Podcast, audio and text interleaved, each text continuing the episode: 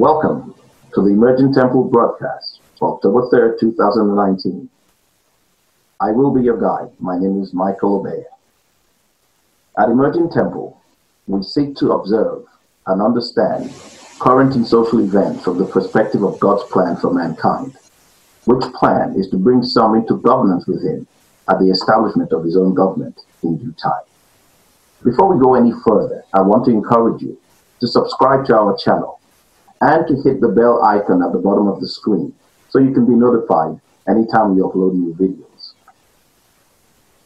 Um, recently, I've been getting requests from some of you to elaborate a little bit more on history and um, God's plan within history and how we came to be where we are.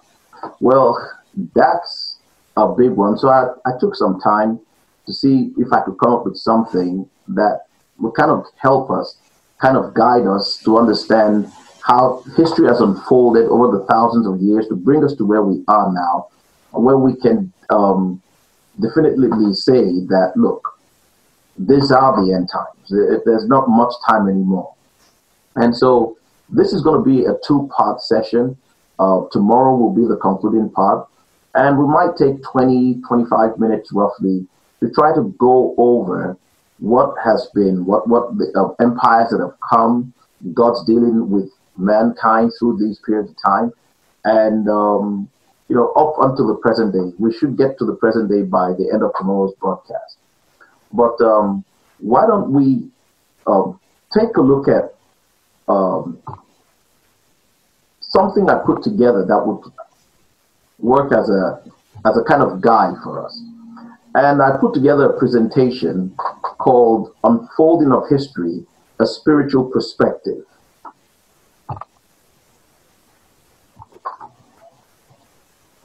the earliest civilization, um, to most people, when you ask people when did civilization begin, and by civilization we mean an organized society with a system um, to provide for the welfare of its people. Most people will say Egypt, which is correct, um, but it didn't necessarily begin in what we continuously refer to as Egypt today.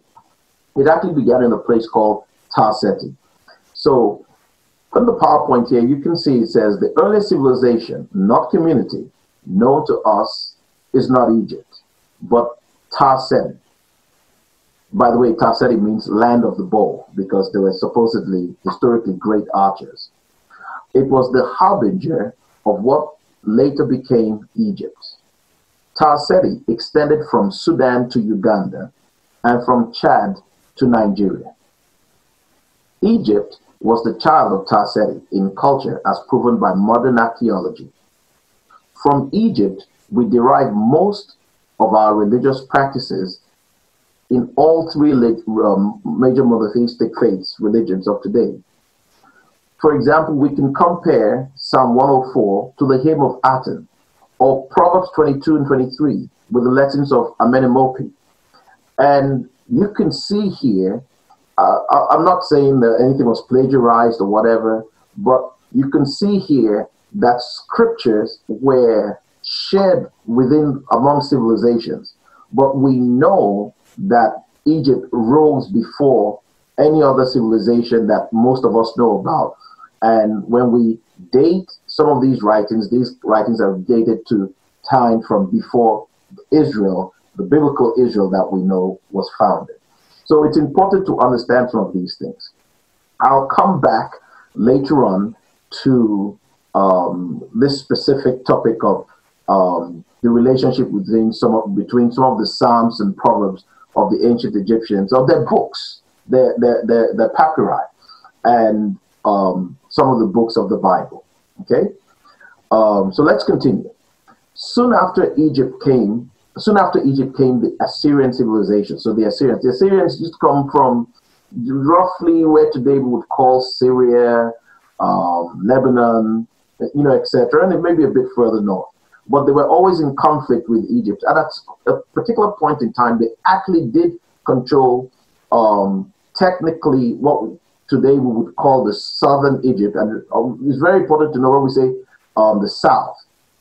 Um, oh, sorry, when we say the um, upper Egypt, we're talking about the south, and when we say lower Egypt, we're talking about the north.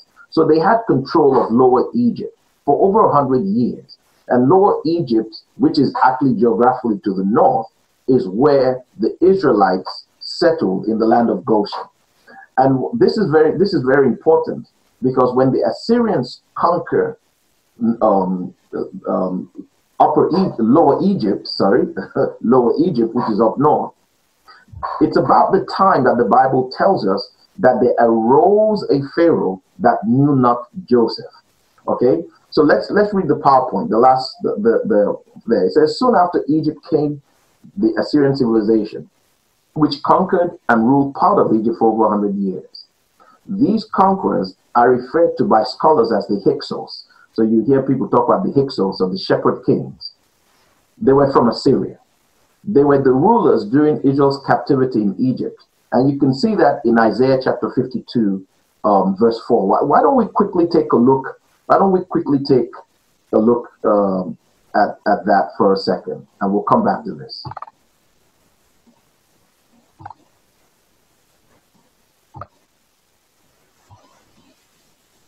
So this is Isaiah chapter 52, verse 4.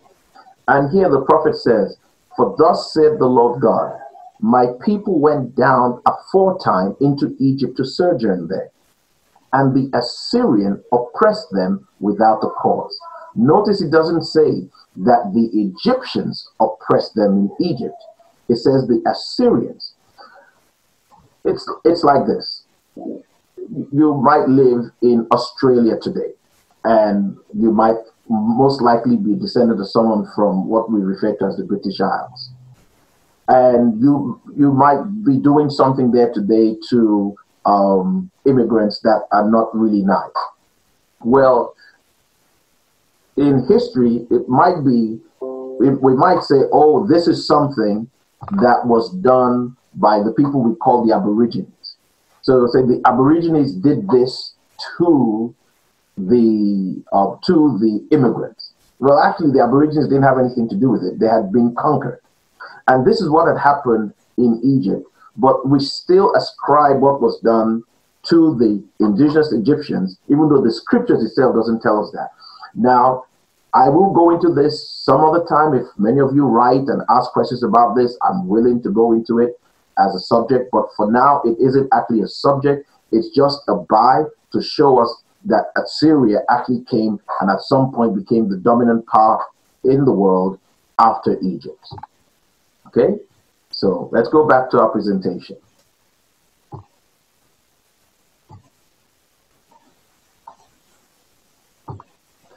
Okay, so after after um, Assyria came another great power referred to as Babylon.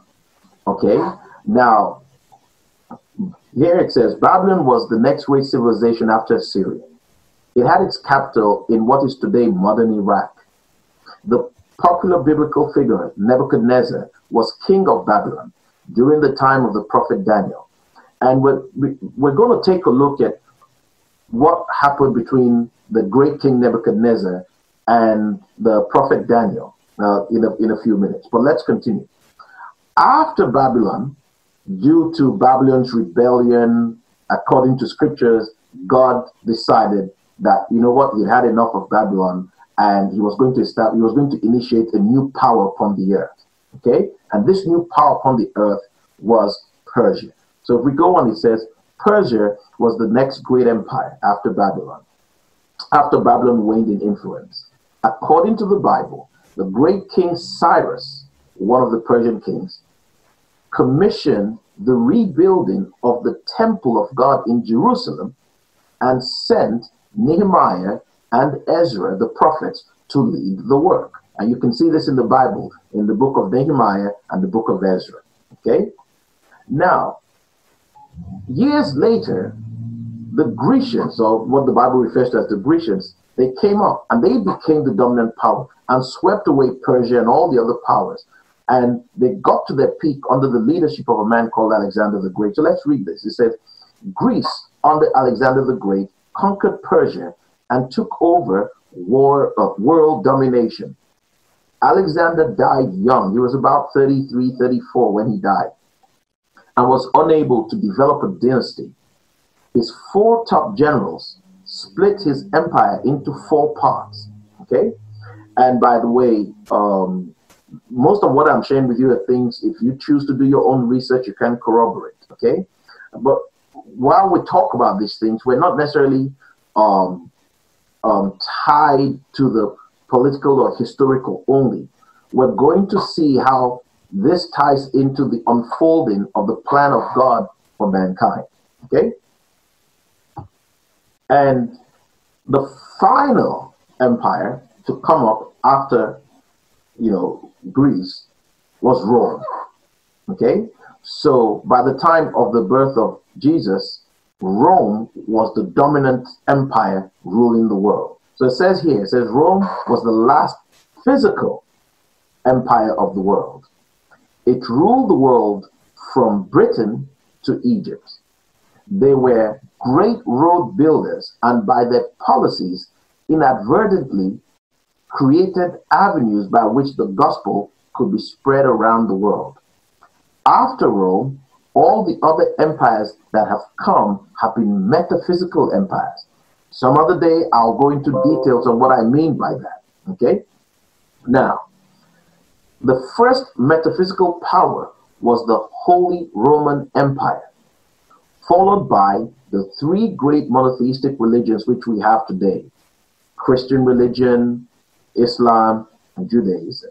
Okay? Now, we need to always make a distinction between the Christian faith and the Christian religion. Okay? Just for the record purposes.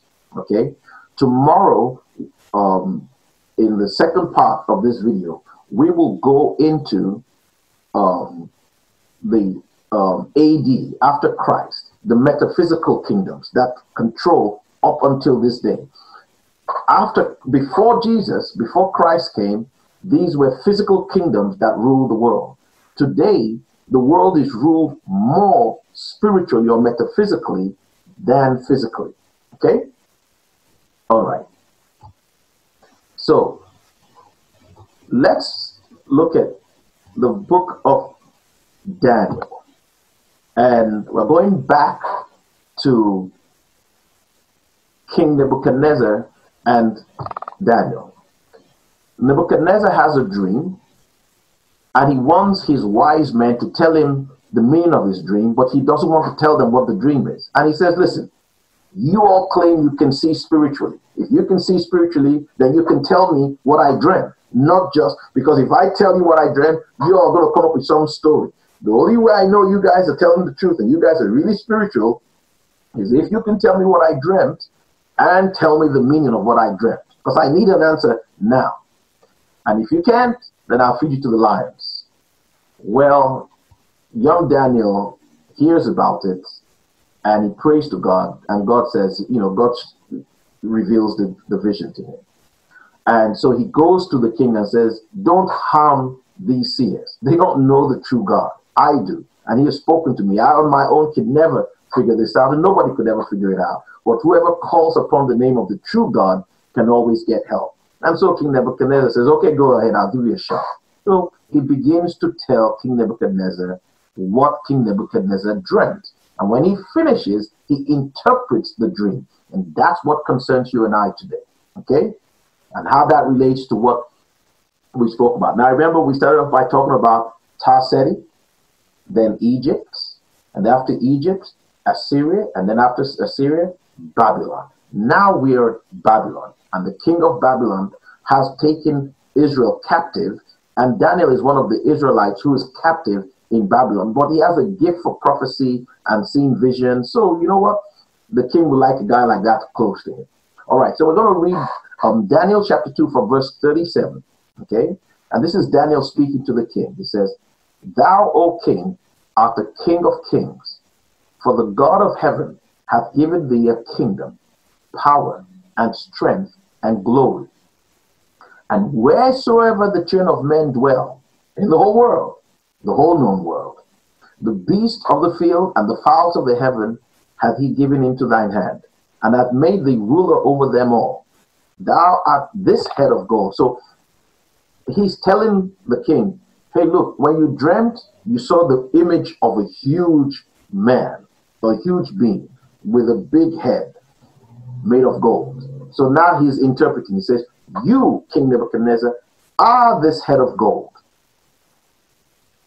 And after thee shall rise another kingdom to thee, and another kingdom of brass, which shall bear rule over all the earth. So after you, there's going to come another kingdom that is inferior to you. And after that kingdom that comes after you that's inferior to you, there's going to come another kingdom again, as symbolized by bronze. Okay? And then after that, verse 40, there's going to be a fourth kingdom. It's verse 40 says, And the fourth kingdom shall be strong as what? Iron. Okay, so this the king was gold, the second was silver, the third was bronze, but this fourth one is iron. Okay, so verse 40 says, And the fourth kingdom shall be strong as iron, for as much as iron breaketh in pieces and subdueth all things, and as iron that breaketh all these shall it break in pieces and bruise. So let's talk about Rome, the Roman Empire. Okay, these guys, the Roman empires don't play. You know, these guys are mean. These guys, when Daniel said, when these guys come, they're going to conquer the world and they're going to name the whole world after their city. Now, just think about it. Okay, it's like the people of New York City just say, you know what, we've had it, and we're going to take over the world, and then they name the whole world New York. That's wrong. That's the kind of mind that they had. So the Bible here refers to them as iron, which represented something that was hard. Okay, verse 41. And verse, whereas thou sawest the feet and toes, part of potter's clay and part of iron, that kingdom, Rome, shall be divided. But there shall be in it of the strength of the iron, for as much as thou sawest the iron mixed with miry clay. Okay, so the legs were of iron, but the toes were partly iron, partly clay. Verse 42 And as the toes of the feet were part of iron and part of clay, so the kingdom shall be partly strong and partly broken. Now, we will stop here. Okay, we will stop here and then we will analyze what we just read. Okay, so the prophet is telling the king, these kingdoms that are coming after you are going to be of this character. But what you and I are interested in is the very last, um, very last kingdom he refers to, which is the one of iron, which I said were the legs. So you got to go read your own Bible. Go read chapter two. Okay, all right. I can't read the whole thing for you. Go read it. Okay, and you'll see there the legs. That is from head to toe. Head gold, toes partly iron, partly clay. But in between, there's silver, there's bronze, and there's iron. So Rome, the Roman Empire, Julius Caesar, etc., etc., that you know, all of them before Jesus, up to the time Jesus is alive, okay, up until he's crucified. The iron represents the kingdom or the empire of Rome, okay, and they dominate the world. But notice after Rome, you don't get a new, you don't get a new uh, metal. You get the same metal, but this time it's intermixed with clay.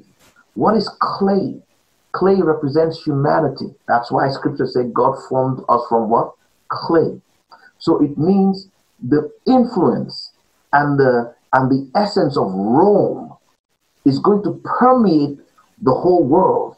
It's, and it's going to be dominant for a period of time, for a long time. Okay? And what is this? This is initiated by something we call the Holy Roman Empire.